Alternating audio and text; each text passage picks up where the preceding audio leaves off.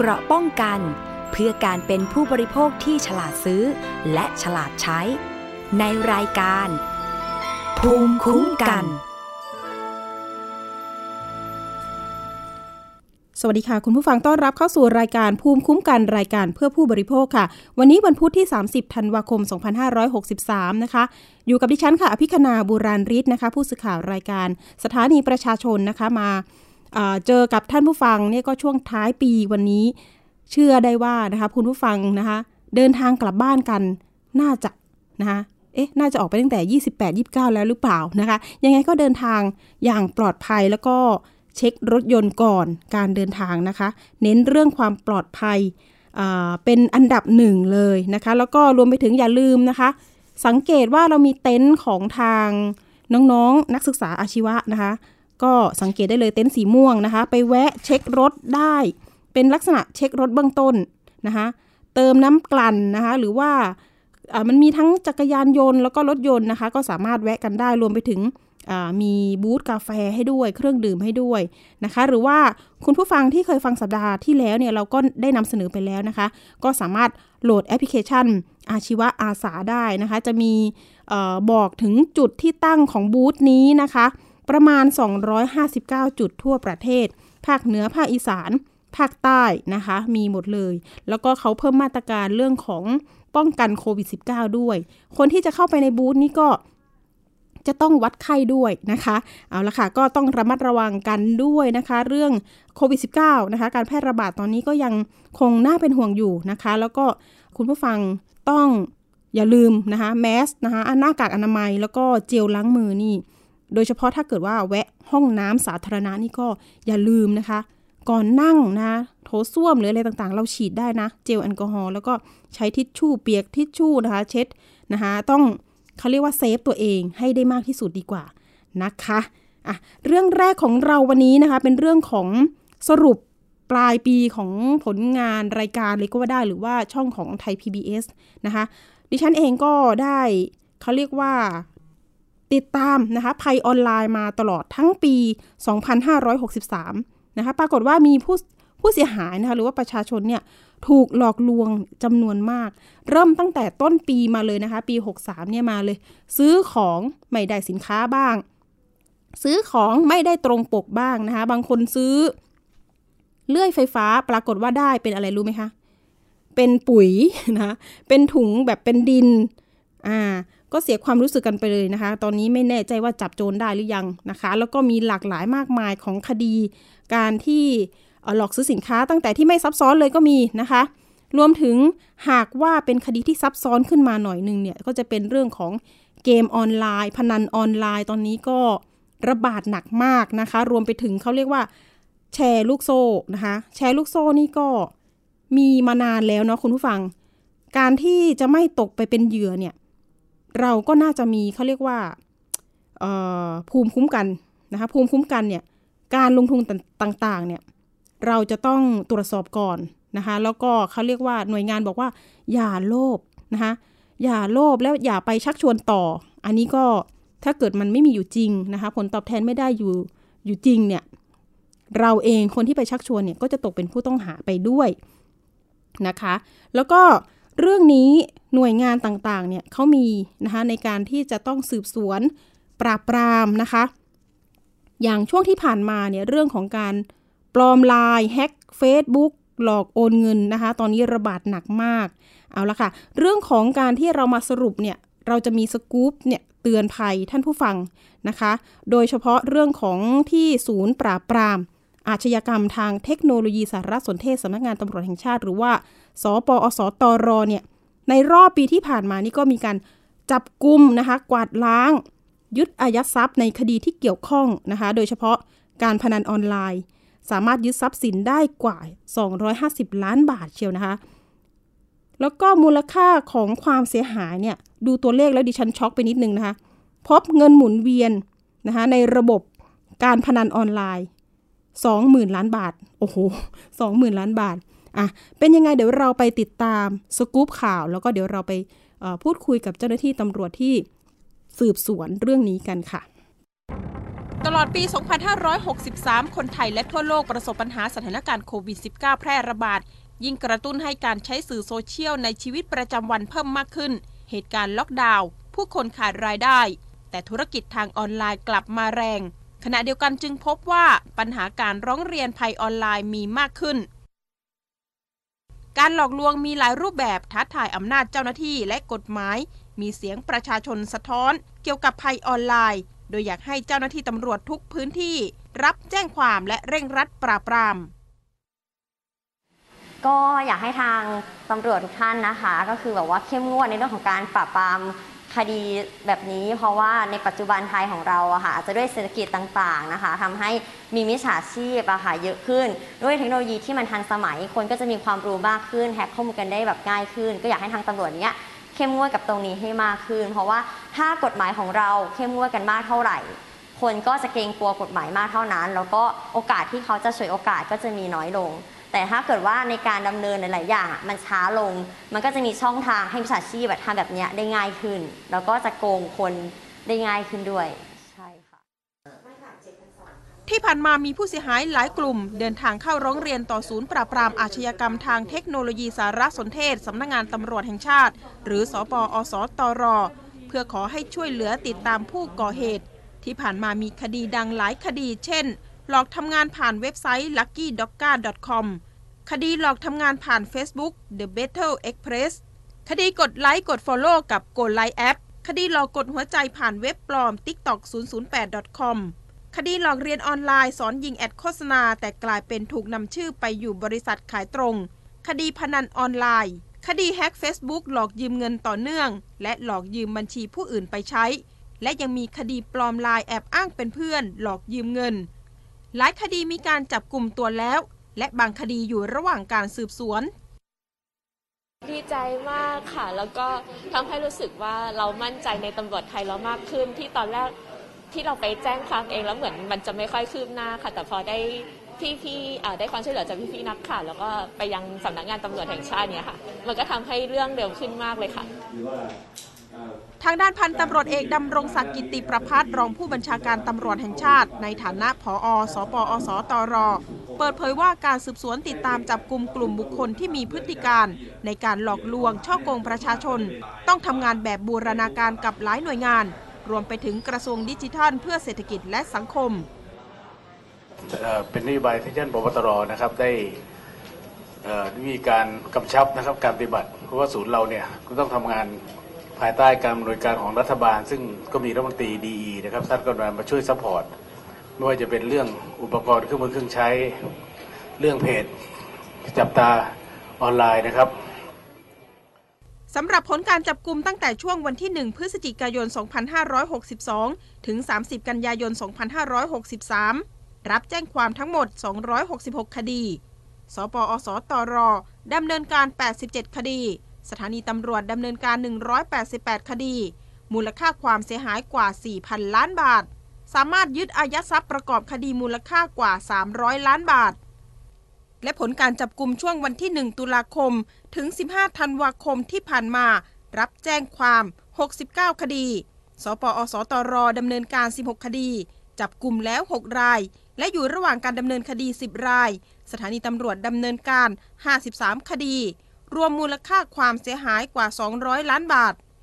ส่วนคดีที่ถือว่ามีตัวเลขเงินหมุนเวียนในการกระทำความผิดมากที่สุดหนี้ไม่พ้นเรื่องพนันออนไลน์ตำรวจสามารถจับกลุ่มตัวผู้กระทำความผิดได้ 177 คน พบเปิดเว็บไซต์ 81 เว็บไซต์ สามารถยึดอายัดทรัพย์สินรวมมูลค่ากว่า 250 ล้านบาท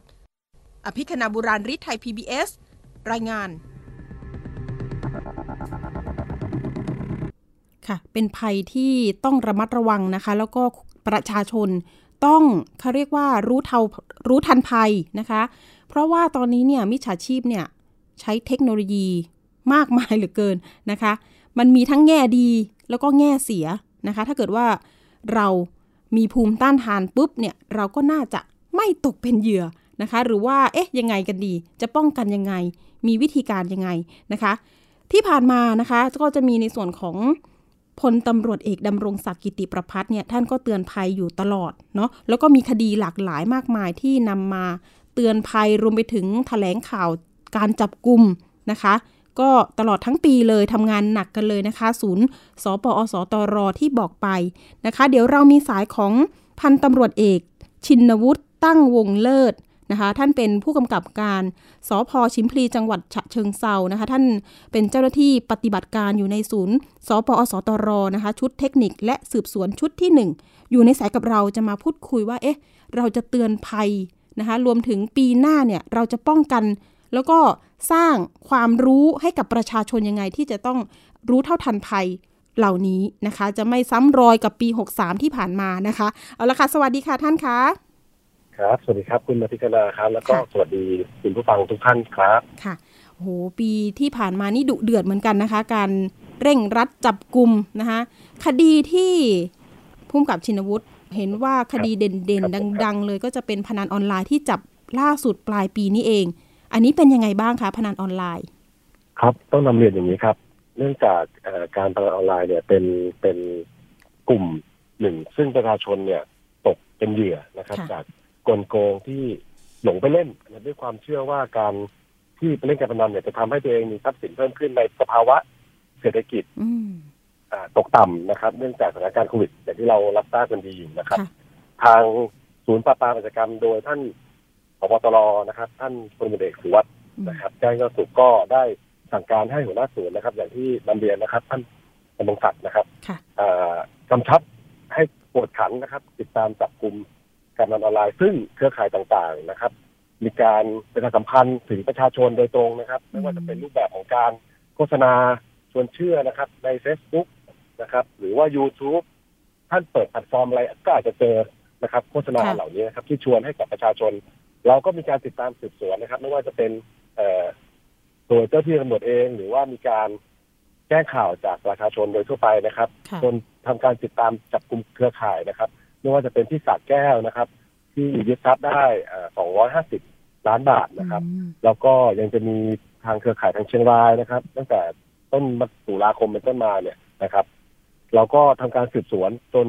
เครือข่ายต่างๆนะครับทำอยู่ตลอดเวลา แล้วก็มีการทำจนกระทั่งนะครับ มีการนำคดีเข้าสู่การยึดทรัพย์ของปปงด้วยนะครับครับ ค่ะ ตัวยึดทรัพย์นี่ก็คือเป็นพนันออนไลน์ แต่ว่าของเชียงรายถูกไหมคะที่ยึดทรัพย์ มีทำข้อมูลนะครับ เพื่อเตรียมที่จะทำการยึดทรัพย์กระบวนการต่างๆ เนี่ยทั้งของเชียงรายเองนะครับ แล้วก็จะเป็นเครือข่ายทางสระแก้วนะครับ ซึ่งอืมทางสระแก้วเนี่ยก็จะเป็นทรัพย์สินต่างๆ ที่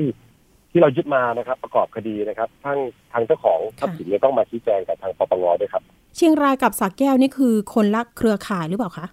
อาคนเลือกเครือข่ายครับแต่ว่าถือว่าเป็นเครือข่ายที่มีเงินหมุนเวียนในระบบมากพอสมควรโอ้อย่างทางที่เชียงรายเนี่ย มีพบว่ามีเงินหมุนเวียนมากกว่า5,000บาทอ่า5,000ล้านบาทห้าคพัรับนล้านบาท แล้วก็ใช่ครับส่วนส่วนที่สระแก้วที่เพิ่งจับกลุ่มไปก็ประมาณพันถึงสองพันล้านบาทนะครับอืมต่อต่อที่เราพบหกเดือนนะครับที่ผ่านมาค่ะค่ะ ท่านพุ่มกับคะแล้วทีนี้เนี่ยคดีไหนที่ดูแล้วเนี่ยมันมันสืบจับยาก หรือเอ่อมันลองเล่าให้ฟังยกตัวอย่างคดีได้ไหมคะผมผมซับเป็นข้อมูลซ้อนอย่างนี้แล้วกันนะครับอะค่ะในส่วนของการพนันออนไลน์เนี่ย ทาง ผู้ประกอบการในเรื่องของการพนันออนไลน์เนี่ยนะครับ ก็จะดำเนินการหลบซ่อนอยู่แล้วละครับอืไม่ว่าจะเป็นการ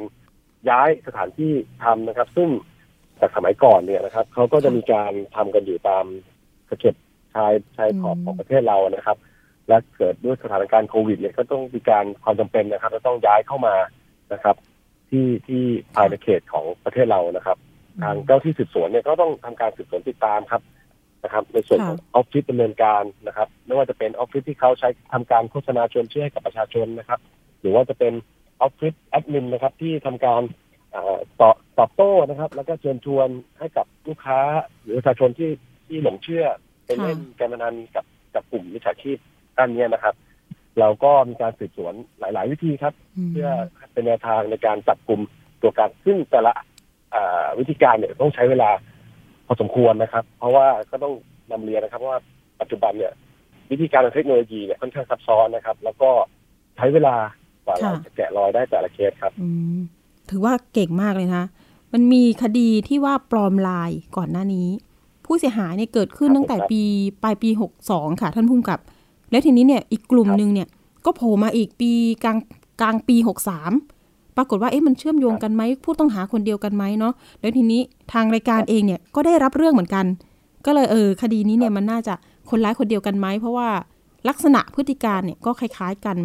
เห็นว่าทางสปอสไปจับกลุ่มผู้ต้องหามามาได้หนึ่งคนแล้วถูกไหมคะคดีปลอมลายอ่เอ่อใช่ครับคดีนี้นะครับ ผู้เสียหายจะจะเรียกว่าผู้เสียหายยังไงดี เป็นเป็นผู้ที่ถูกนำตัวเองไปแอบอ้างนะครับอืมก็เป็น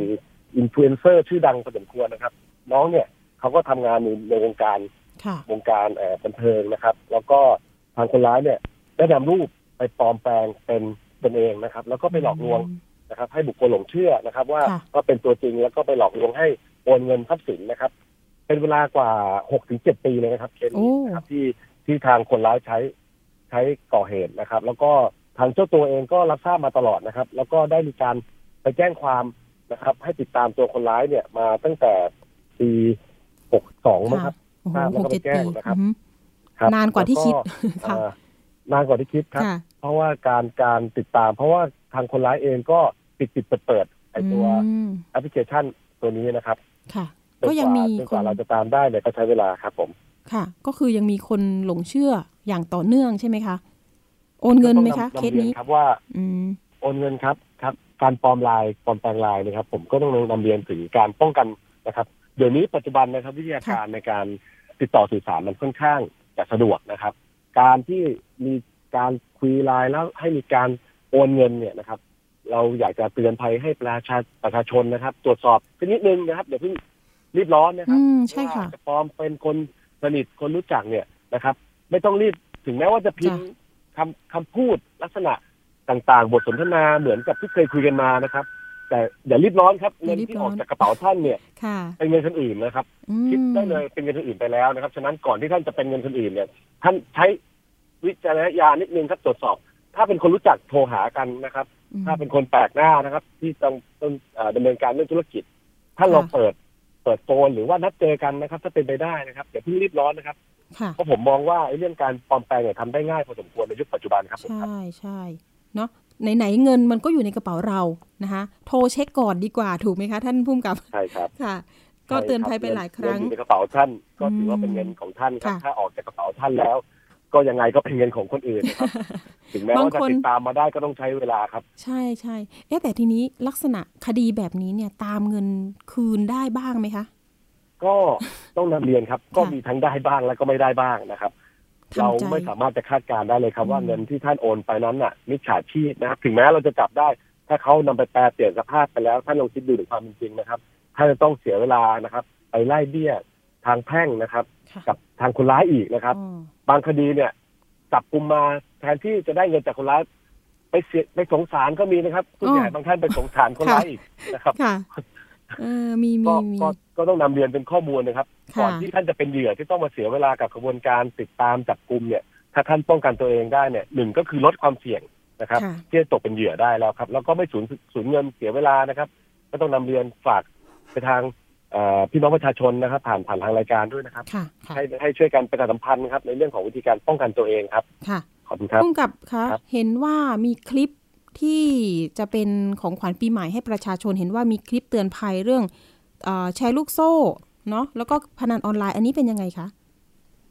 ครับก็ต้องนำเรียนครับก็เป็นเอ่อนโยบายนะครับ ของท่านผู้บัญชาการแห่งชาตินะครับ ก็อยากจะให้ของขวัญประชาชนนะครับค่ะเอ่อตั้งแต่ปีใหม่นี้นะครับ ซึ่งวันนี้เนี่ยท่านคณะท่านนายกรัฐมนตรีเนี่ยก็ ได้มาเป็นประธานเปิดนะครับ การมอบของขวัญนะครับ มีหลาย ๆ ด้าน แต่ในด้านที่จะนำมาสู่ประชาชนที่ยผมสามารถนำเสนอได้ได้ในส่วนนี้ก็คือเรื่องของการเสริมภูมิคุ้มกันภัยให้กับประชาชนนะครับ ป้องกันภัยจากโซเชียลมีเดียต่าง ๆ นะครับ ไม่ว่าจะเป็นการหลอกลวง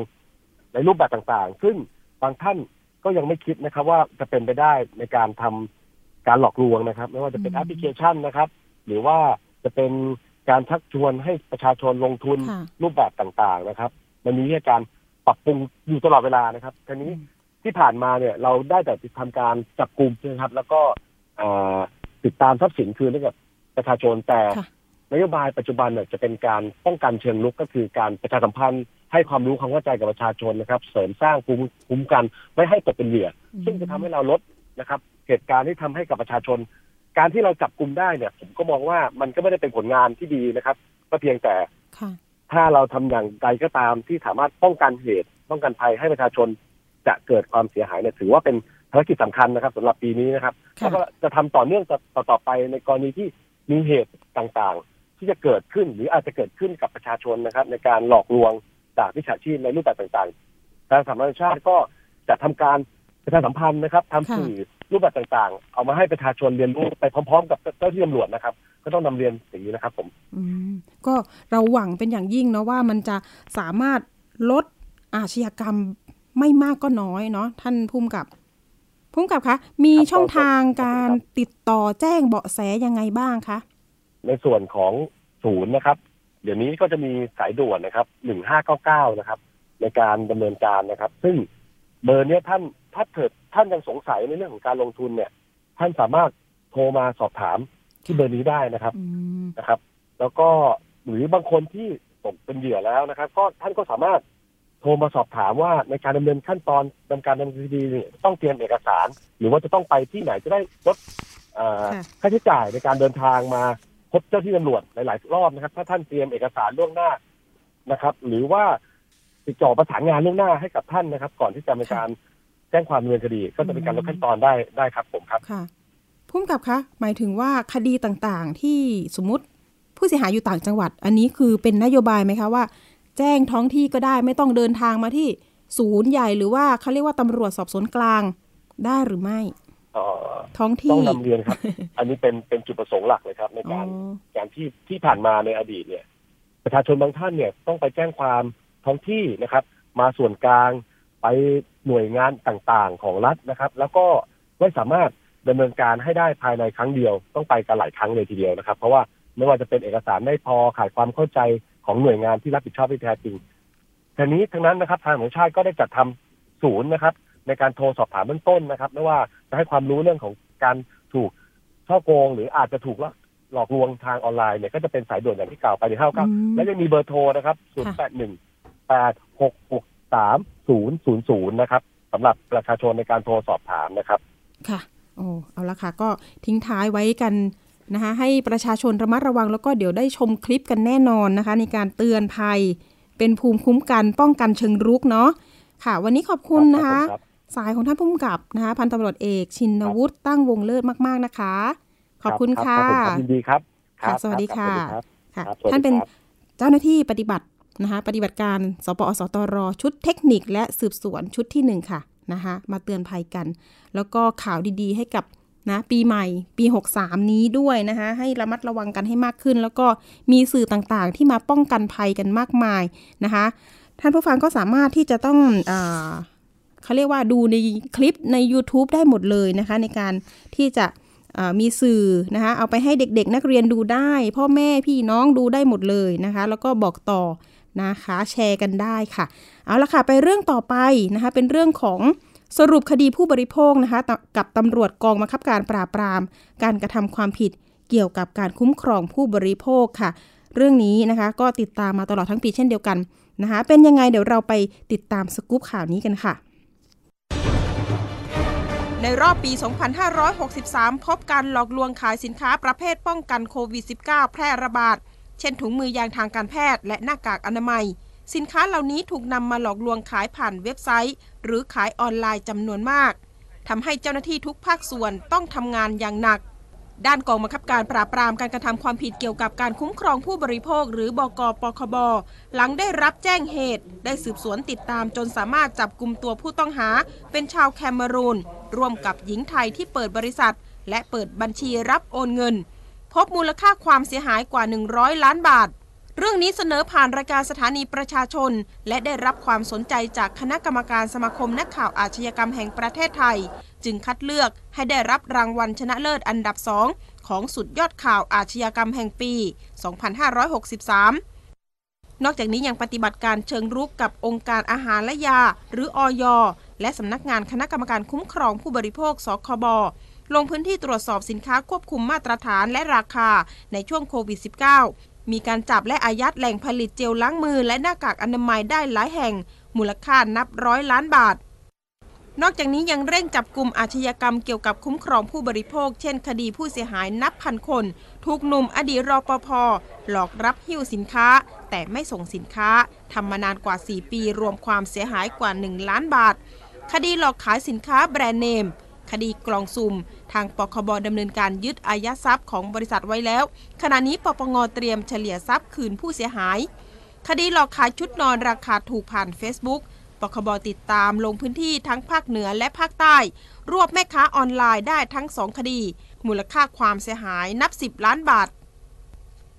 สรุปการเข้าร้องทุกข์ของประชาชนที่พบมากที่สุด คือคดีช่อโกงประชาชนที่สั่งซื้อสินค้าแล้วไม่ได้รับสินค้า โดยผลการจับกลุ่มของบกปคบในรอบปี 2563 แบ่งเป็นความผิดตามพรบที่เกี่ยวข้อง พบความผิดการขายสลากกินแบ่งรัฐบาลเกินราคา จับกลุ่มได้ 563 คดี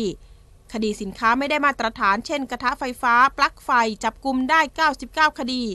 คดีขายสินค้าควบคุมเกินราคาช่วงโควิด -19 จับได้ 96 คดี คดีเกี่ยวกับพรบคุ้มครองผู้บริโภค จับกลุ่มได้ 92 คดี และจับกลุ่มผู้ต้องหาตามหมายจับค้างเก่าได้อีก 213 คดี ภาพรวมการจับกลุ่มทั้งหมด 1,207 คดี แม้การกวาดล้างจับกลุ่มจะเป็นไปอย่างต่อเนื่อง แต่การลดอาชญากรรมต่างๆ หน่วยงานที่เกี่ยวข้อง ฝากเตือนประชาชนให้รู้เท่าทันภัย ตรวจสอบก่อนซื้อ ตรวจสอบก่อนจ่ายเงิน อภิคณาบุราริศไทย PBS รายงาน เน้นเหมือนกันเลยนะคะ ตรวจสอบก่อนซื้อ แล้วก็ก่อนจ่ายเงินค่ะคุณฟังนะคะ เงินนี่สำคัญมากๆเลยนะคะ ก่อนจะโอนจะอะไรเนี่ย ตรวจสอบก่อนว่า Facebook นั้นน่าเชื่อถือไหมนะคะ อยู่ที่ไหนตั้งอยู่ที่ไหนมีหน้าร้านไหมนะคะ อย่างเช่นคดีดังๆนะคะของ เขาเรียกว่าผลงานของหน่วยนี้เลยนะคะ ก็คือเรื่องของจับขบวนการที่ว่าหลอกขายถุงมือยางข้ามชาตินะคะก็คือจะเป็นกลุ่มของออชาวแคเมรูนนะคะที่มีทั้งอยู่เมืองไทย แล้วตัวตัวการใหญ่เลยเนี่ยอยู่ต่างประเทศนะคะแต่ทีนี้เนี่ยตัวการใหญ่เองเนี่ยเห็นว่าเคยมาเมืองไทยนะคะแล้วก็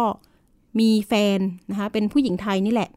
แต่คนที่เป็นเครือข่ายเนี่ยส่วนใหญ่ผู้หญิงไทยเนี่ยก็ส่วนมากเป็นเป็นคนที่ตกเป็นเหยื่อ คนที่อะอาจจะแชทกันเจอกันในในออนไลน์นะคะ แล้วก็คบหากัน จากนั้นก็ขอเบอร์ขอขอเบอร์บัญชีไป รวมถึงขอชื่อไปตั้งบริษัทนะคะ คุณผู้ฟังเเคสของถุงมือยางเนี่ยผู้เสียหายเนี่ยจริง ๆ เป็นคนดูไบนะคะเสียหายประมาณ 60 ล้าน นะคะ แต่ทีนี้เนี่ยพอเขาเสียหายปุ๊บเขาสั่งซื้อผ่านเว็บไซต์นะคะ เว็บไซต์เนี่ยมันอยู่ที่เวียดนาม แต่ทีนี้เนี่ยที่ตั้งที่อะไรเนี่ยมันปลอมมาอยู่ที่เมืองไทยนะคะก็คือกลุ่มคนผิวสีนี่แหละ ที่มาตั้งทำเป็นบริษัทแล้วก็ใช้ชื่อผู้หญิงไทยเนี่ยเป็นเป็นเครือข่ายนะคะทีนี้ก็มีการจับกลุ่มได้นะเพราะว่าทางผู้เสียหายเนี่ยก็มอบอำนาจให้เพื่อนที่อยู่เมืองไทยเนี่ยมาดำเนินการ อันนี้คือถือว่าตำรวจไทยเนี่ยก็ช่วยเหลือทุกฝ่ายนะคะ ไม่ว่าจะเป็นผู้เสียหายต่างชาติหรืออะไรก็ตามนะคะ ก็จับกลุ่มให้หมด แล้วก็มันเป็นเหมือนตัวอย่างนะคะว่า เราเอาจริงนะตำรวจไทยเอาจริงว่าเช่นนั้น แต่จริง ๆ คดีของปคบเนี่ยมันในช่วงโควิด -19 ที่ผ่านมาเนี่ย ก็มีไปตรวจสอบโรงงานผลิตเกี่ยวกับเรื่องเขาเรียกเลยนะ หน้ากากอนามัยเนาะแล้วก็มีเจลล้างมือที่ไม่ได้มาตรฐานเนี่ยนะคะทลายไปหลายโรงงานเหมือนกัน อย่างเช่น โรงงานย่านพระรามสองนะคะย่านปทุมธานีที่ผลิตถุงมือไร้มาตรฐาน อันนี้ยึดเอาไว้กว่า 10 ล้านชิ้นนะคะ มูลค่ากว่า 50 ล้านบาทเลยนะคะ ก็มีการถแถลงข่าวผ่านกับถแถลงข่าวไปกับทางออยสคบนะคะ แล้วก็รวมถึงบุกจับถุงมือทางการแพทย์ใช้แล้วนำมาขายซ้ำ โอ้โห แย่เลย มันจะมีสภาพเป็นยังไงคะคุณผู้ฟัง ใช้แล้วแล้วเอามาขายซ้ำเอาไปล้างเหรอแน่นอนเอาไปล้างนะคะ ล้างแล้วก็มาตากแห้งประมาณนั้นนะคะ อันนี้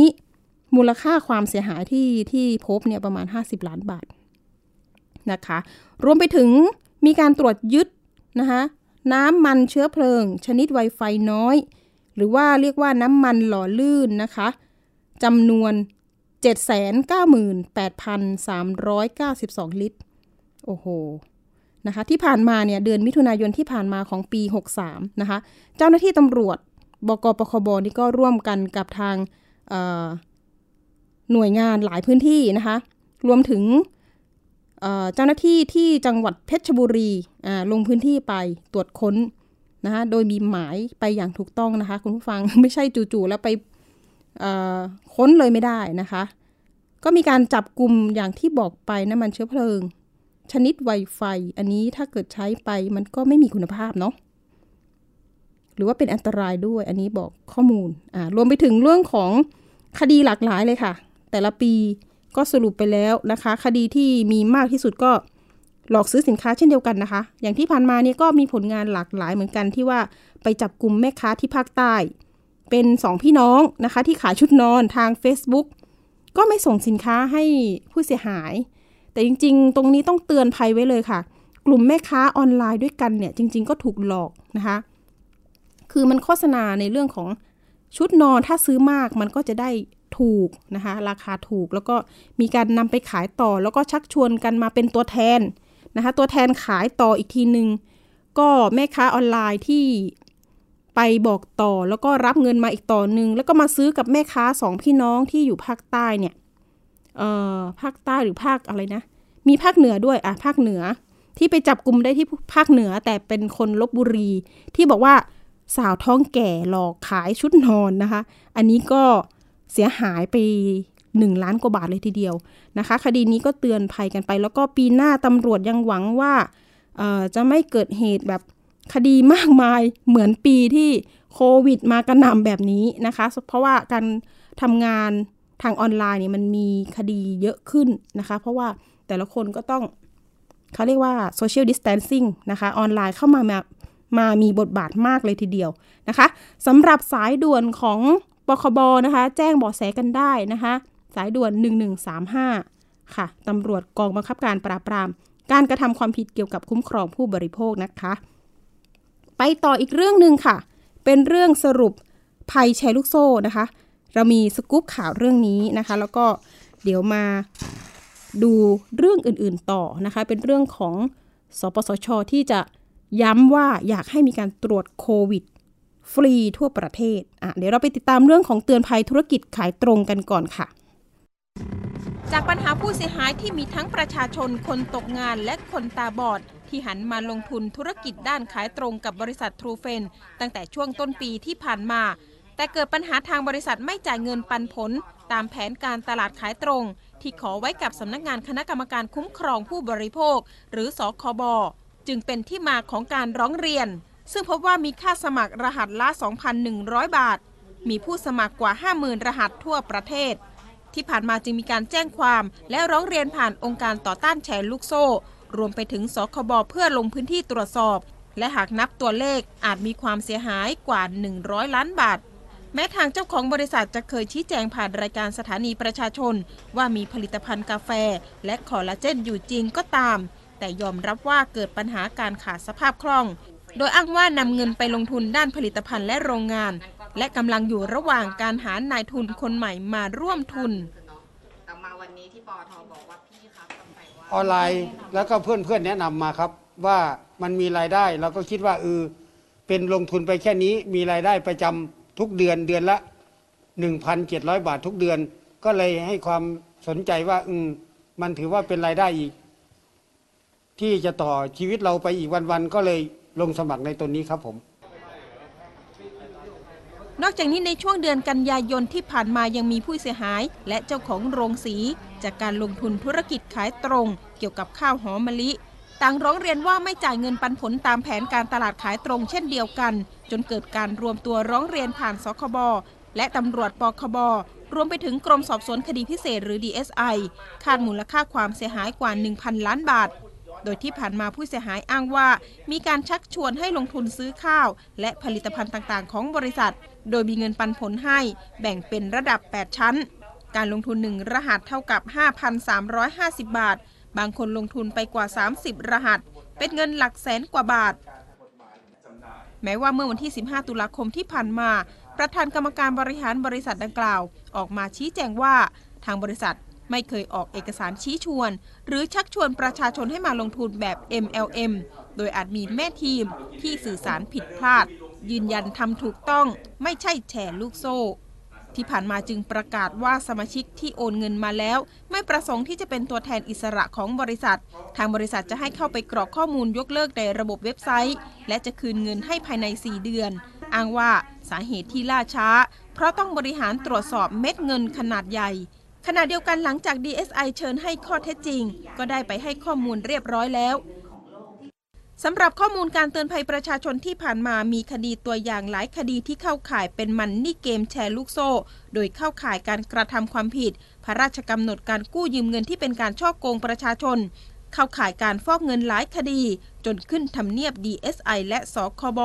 เช่นคดีดังที่ผ่านมา แชร์ตะเกียงน้ำมันหอมระเหย แชร์ยูฟัน แชร์ฟอเร็ก 3D และแชร์แม่มณี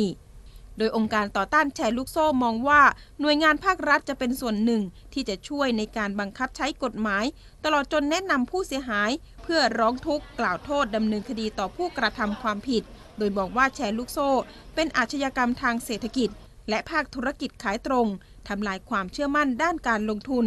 ซึ่งปัจจุบันการลงทุนขายตรง ได้กระจายไปถึงประชาชนระดับภูมิภาค ตำบล อำเภออย่างรวดเร็ว ขณะที่สคบสรุป 10 ปัญหาเรื่องร้องเรียนเกี่ยวกับผู้บริโภคด้านธุรกิจขายตรง และตลาดแบบตรง อันดับหนึ่งคือ การยกเลิกคำสั่งซื้อไม่เป็นธรรม 266 ราย ไม่ได้รับสินค้า 242 ราย สินค้าไม่มีคุณภาพ 228 ราย คืนสินค้าและคืนเงิน 202 ราย ไม่เป็นไปตามโฆษณา 201 ราย ไม่ได้รับสินค้าตามคำสั่งซื้อ 176 ราย ไม่ได้รับความเป็นธรรมจากการใช้บริการ 172 ราย สินค้าปลอม 122 ราย ไม่ได้รับสินค้าตามระยะเวลาที่กำหนด 108 ราย คืนเงินล่าช้า 91 ราย อภิคณาบุราริไทย PBS รายงาน ค่ะนี่ก็เป็นนะเตือนภัยทุกคดีเลยทีเดียวนะคะที่ เป็นคดีดังๆที่ผ่านมาก็ฝากเตือนภัยอีกครั้งหนึ่งในการลงทุนนะคะนะคะ ตอนนี้ตำรวจหลายหน่วยอย่างเช่น ปอส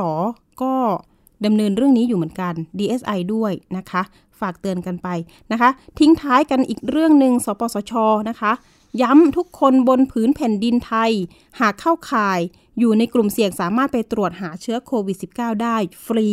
นะคะ ไม่ต้องกลัวเรื่องค่าใช้จ่ายว่าเช่นนั้นนะคะ สปสช รับผิดชอบค่าตรวจสำหรับคนไทยทุกสิทธิว่าเช่นนั้น ส่วนกรมควบคุมโรค กรมควบคุมโรคนะคะ รับผิดชอบค่าตรวจแรงงานข้ามชาติ แนะหากเคยเดินทางไปพื้นที่เสี่ยง เคยสัมผัสกับผู้ติดเชื้อหรือว่าสงสัยว่าจะติดเชื้อ แม้ไม่มีอาการก็อย่านิ่งนอนใจค่ะ ให้รีบไปตรวจแต่เนิ่นๆเลยนะคะนายแพทย์ศักชาศักชัยนะคะ การจนาวัฒนา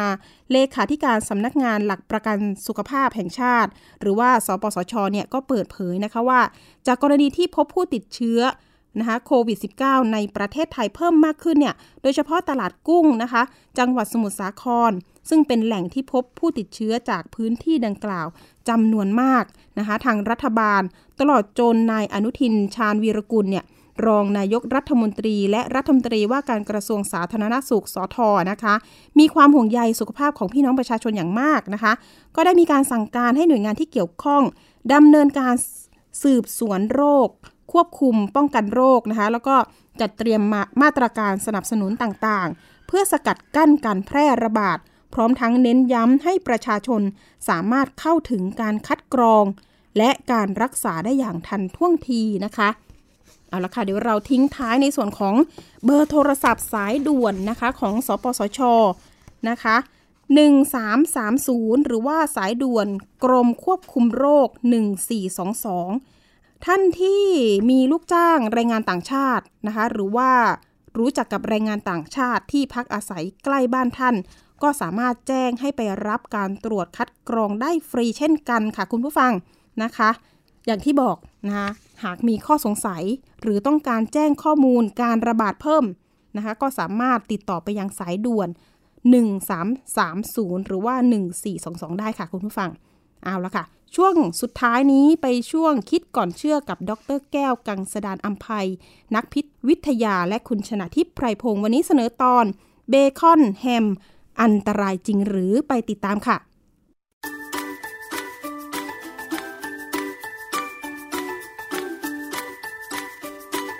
ช่วง คิดก่อนเชื่อ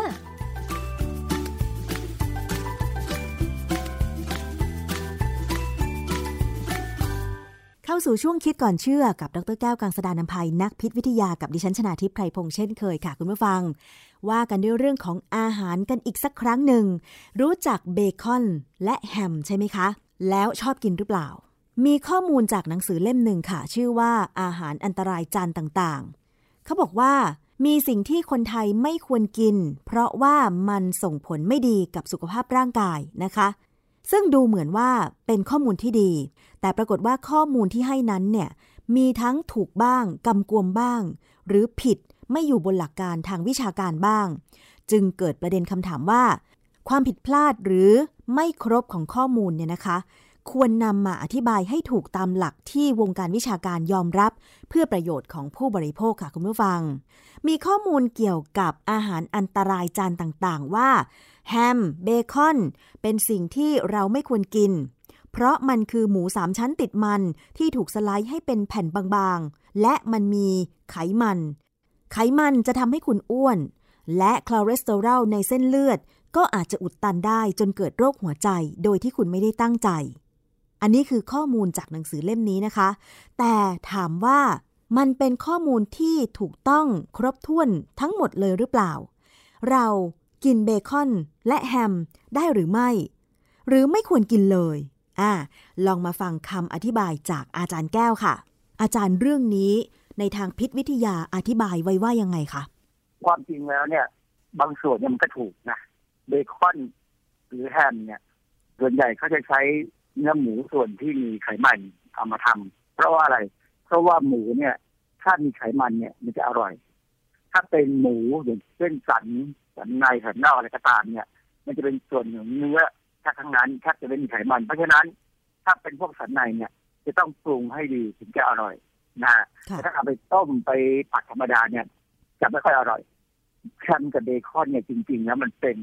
อาหารหมักเราเราอย่าไปเข้าใจผิดนะฮะว่าอาหารหมักจะต้องเปรี้ยวค่ะอาหารหมักเนี่ยมันคือการที่เราใช้จุลินทรีย์มาช่วยในการดัดแปลงอาหารจากอาหารดิบให้เป็นอาหารในรูปลักษณ์ที่เราต้องการมีกลิ่นมีรสที่เราต้องการแฮมจะมีกลิ่นแฮมค่ะเบคอนจะมีกลิ่นแบบเบคอน ทั้งสองอย่างต้องเอามาปรุงให้สุกค่ะนะความจริงแฮมที่เขาขายมาเนี่ย มันก็ดูสุกนะเพราะฉะนั้นเราอาจจะกินได้เลยหรือเอาไปใส่ไมโครเวฟแล้วร้อนหน่อยแต่ถ้าเป็นเบคอนเนี่ย ผมต้องเอามาทอดให้กรอบค่ะนะฮะตอนนี้ถามว่ามีไขมันเยอะไหมมีไขมันเยอะเยอะเหรถาอมว่าคะกินมากไหมถ้ากินมากอ้วนแน่อือฮะเยอะนะไขมันเยอะมากนะค่ะฮะเวลาเราทอดเบคอนเนี่ย จะเห็นไหมว่าน้ำมันมันไหลออกมาเลยค่ะ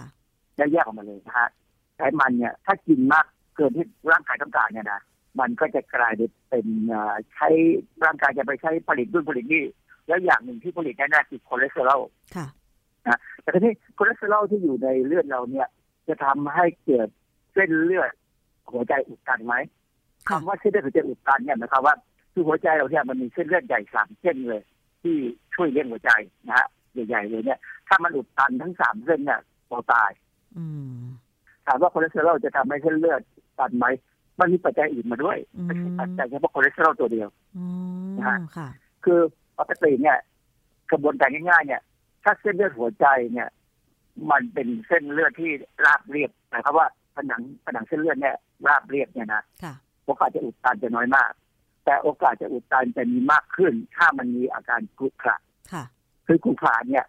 สิ่งที่อยู่ในเลือดจะตกตะกอนได้ง่ายค่ะแล้วคอเลสเตอรอลเนี่ยมันมักจะอยู่ในรูปของ LDL ซึ่งจะตกตะกอนง่ายค่ะอันที่หนึ่งนะ อันที่สองต้องมีสภาวะที่เกิดที่เราเรียกว่าสภาวะอักเสบหรือ inflammation บริเวณนั้นด้วยค่ะนะฮะพอเกิด inflammation หรืออักเสบที่เซลล์ผนังหลอดเลือดเนี่ย มันจะทำให้เซลล์เนี่ยเกิดการขรุขระผิดปกติ ดังนั้นในกรณีเนี้ยหมายความว่าคนคนนั้นกินอาหารที่มีสารต้านอนุมูลอิสระต่ำไป เช่นอืมกินผักผลไม้ต่ำโอกาสจะเกิดขึ้น จะเป็นสภาวะให้ให้ LDL ได้ตกตะกอนง่ายขึ้นค่ะดังนั้นเนี่ยคำว่าคอเลสเตอรอลอยู่ในเส้นเลือดจะทำให้อุดตันเนี่ย มันเป็นแค่ปัจจัยหนึ่ง แต่ไม่ใช่ปัจจัยทั้งหมดที่จะทำให้เกิดปัญหาอืมนะค่ะ อาจารย์กำลังจะบอกว่า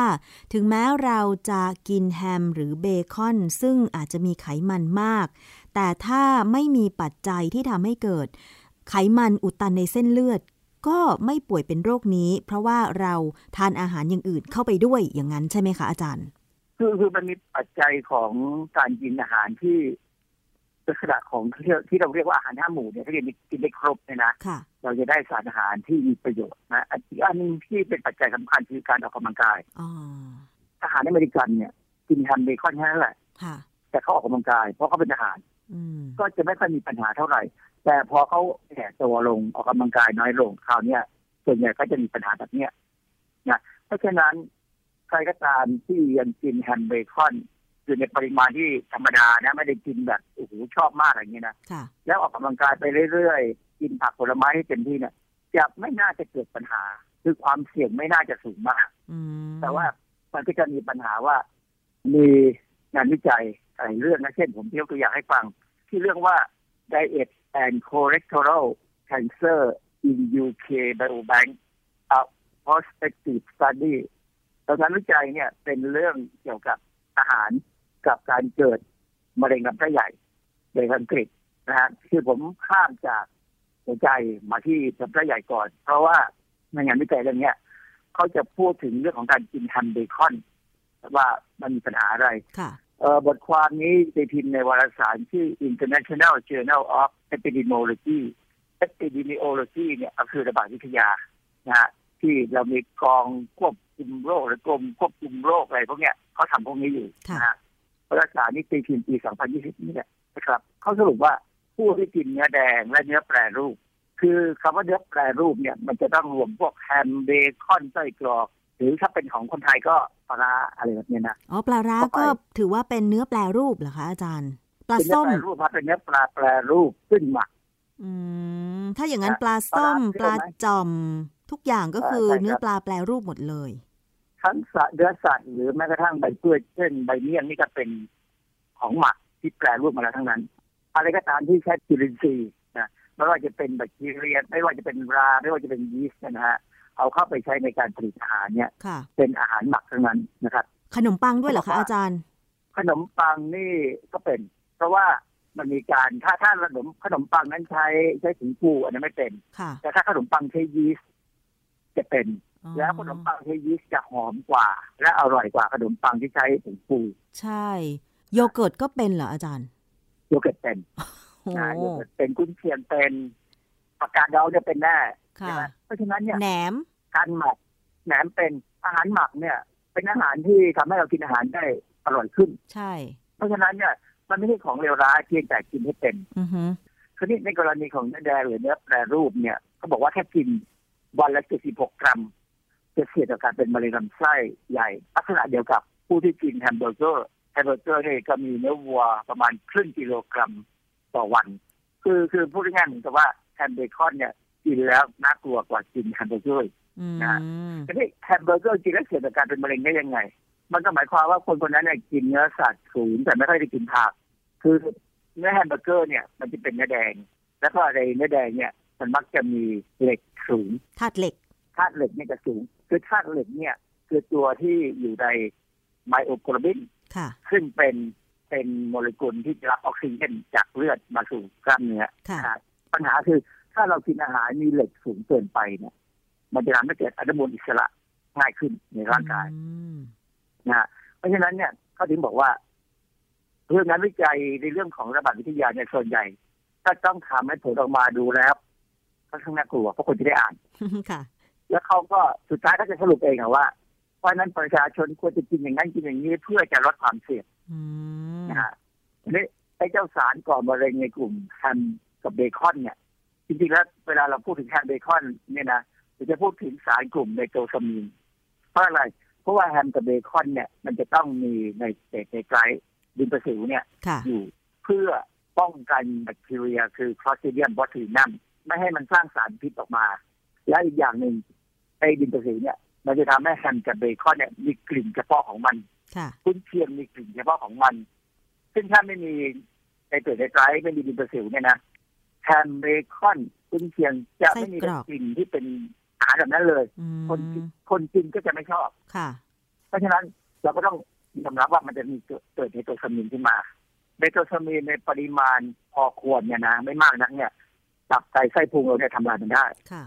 นะเซลล์ตับไตไส้พุงเลย ผมใช้อย่างนี้เลย ทั้งตับทั้งไตทั้งผนังลำไส้เนี่ยสามารถทำลายเนโตรซามีนได้ในระดับหนึ่งเลยค่ะนะฮะถ้าคนมีร่างกายแข็งแรงฉทีนี้ปัญหาคือส่วนใหญ่เนี่ยแฮมกับเบคอนเนี่ยเรามักจะไปทอดนะ พอทอดแล้วเริ่มมีน้ำตาลน้ำตาลเนี่ยมันก็หอมดีนะอือฮึแต่ระหว่างนั้นอะมันก็จะเกิดสารกลุ่ม heterocyclic amine ซึ่งบางอย่างเนี่ยก็เป็นสารก่อมะเร็งค่ะ และถ้าเราเอาไปลมควันด้วย มันจะมีบางบางชนิดเนี่ยที่เข้าไปลมควันไว้ก่อน มันก็จะมีสารพวก polycyclic aromatic hydrocarbon คือสรุปแล้วเนี่ย WHO เนี่ยเขาพยายามบอกว่าอย่ากินมากค่ะเขาไม่ได้ห้ามร้อยเปอร์เซ็นต์ก็บอกอย่ากินมาก ให้ต้องกินพร้อมกับ ผักผลไม้หรืออะไรก็ตามเนี่ย เพื่อลดความเสี่ยงเนี่ยค่ะเพราะว่ามันมีสารก่อมะเร็งอยู่อืมนะฮะแต่ถ้าเรากินธรรมดาธรรมดาเนี่ยนะไม่ได้กินมาก มันก็จะไม่มีปัญหาเพราะตับไตไส้พุงเราจะทำลายมันได้ และที่สำคัญ เรากินบ่อยแค่ไหนอืมเราค่ะกินมากหรือเปล่านะฮะและเรากินกับอะไรค่ะ กินบ่อยแค่ไหน คนไทยกินฮันเบคอนบ่อยไหมไม่บ่อยผมว่าไม่นะใช่เพราะมันแพงจริงใช่ มันแพงสองจริงๆเนี่ยถ้าเราเอามันมาทำเป็นวัตถุดิบที่ทำข้าวผัดใส่แฮม หค่ะรือข้าวผัดใส่เบคอนนะหรือใส่กุ้นเชียงเนี่ยนะค่ะมันอร่อยนะใช่อร่อยขึ้นมากเลย แต่มันจะเป็นแค่องค์ประกอบบางส่วนของข้าวผัด ไม่ใช่ทั้งหมด และในข้าวผัดเราก็เลือกใส่ผักผลไม้ใส่ถั่วใส่ข้าวโพดใส่อะไรเข้าไปลงลงไปได้อือฮึซึ่งพวกนี้จะมีสารที่ต้านพิษของไอ้พวกสารที่อยู่ในแฮมเบคอนนะฮะเอ่อกินมากหรือไม่อะกินบ่อยแค่ไหนจะบอกแล้วแล้วก็กินบ่อยค่ะกินมากหรือไม่แล้วก็ไม่ได้กินมากอย่างที่บอกอะนะคือผมก็กินบ้างอะนะบางทีนะ แต่ผมไม่กล้ากินวันติดกันของละวันหรอกเพราะว่ามันเอียนมันเบื่อค่ะนะมันไม่ไหวหรอกเราเราไม่กินอย่างนั้นยกเว้นพวกฝรั่งเขาอาจจะชอบเพราะเขากินเป็นประจค่ะำนะฮะที่สำคัญคือกินกับอะไร แล้วถ้ากินแฮมเบคอนไข่ดาวกาแฟเสี่ยงแน่เสียงแน่นะฮะเพราะมันไม่มีผักค่ะใช่ไหมแล้วผมจะบอกให้ว่าผมเคยมีงานวิจัย พบว่าไนเตรตไนไตรต์ที่หลงเหลืออยู่ในเบคอนกับแฮมเนี่ยทำปฏิกิริยากับกาแฟ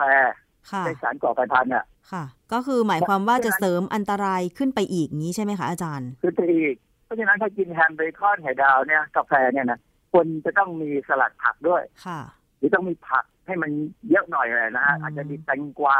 อาจจะมีมะเขือเทศค่ะอาจจะต้องมีข้าวโพดอะไรพวกเนี้ยนะอือฮึคือพยายามมองภาพให้ออกว่า ในมือนั้นเนี่ยมีผักผลไม้ประมาณครึ่งหนึ่ง ของอาหาร ใช่ค่ะ ซึ่งอาจารย์ตอนนี้ตั้งข้อสังเกตนะคะ เวลาเราไปพักตามโรงแรมเนี่ยอาหารเช้า ส่วนมากนะ ง่ายๆ เลยอาหารตามโรงแรมก็คือไข่ดาว แฮม เบคอน จะลวกนึ่งจิ้มทอดอะไรก็แล้วแต่ แล้วก็แล้วก็มีกาแฟชงให้ดื่ม ผลไม้ชิ้นเล็กชิ้นน้อยนะคะ แล้วก็เป็น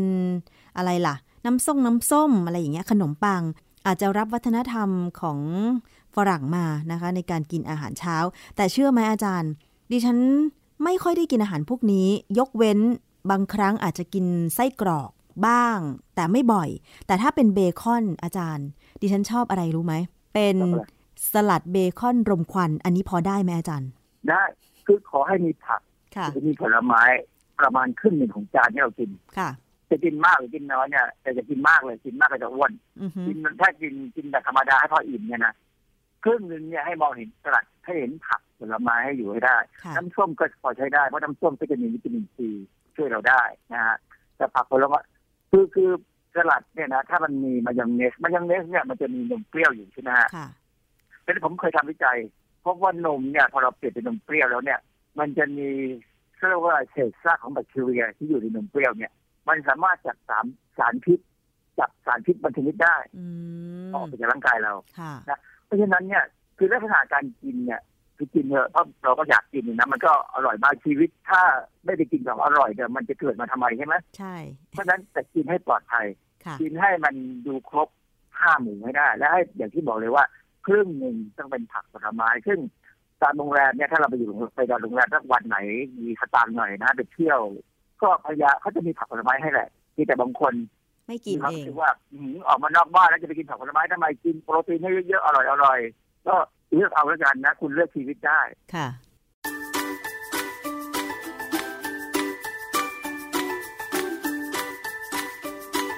ช่วง คิดก่อนเชื่อ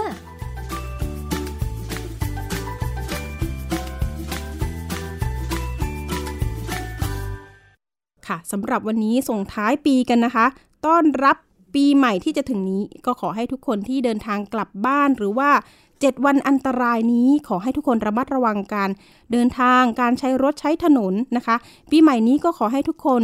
ร่ำรวยร่ำรวยนะคะ เจอแต่สิ่งดีๆนะคะ วันนี้หมดเวลาสำหรับอภิคณาแล้วลาคุณผู้ฟังไปก่อนพบกันค่ะ ปีหน้านะคะ สวัสดีค่ะ ติดตามรายการได้ที่ www.thaipbspodcast.com แอปพลิเคชัน Thai PBS Podcast หรือฟังผ่านแอปพลิเคชัน Podcast ของ iOS Google Podcast Android Podbean SoundCloud และ Spotify ติดตามความเคลื่อนไหวของรายการและแสดงความคิดเห็น โดยกดถูกใจที่ facebook.com/thaipbspodcast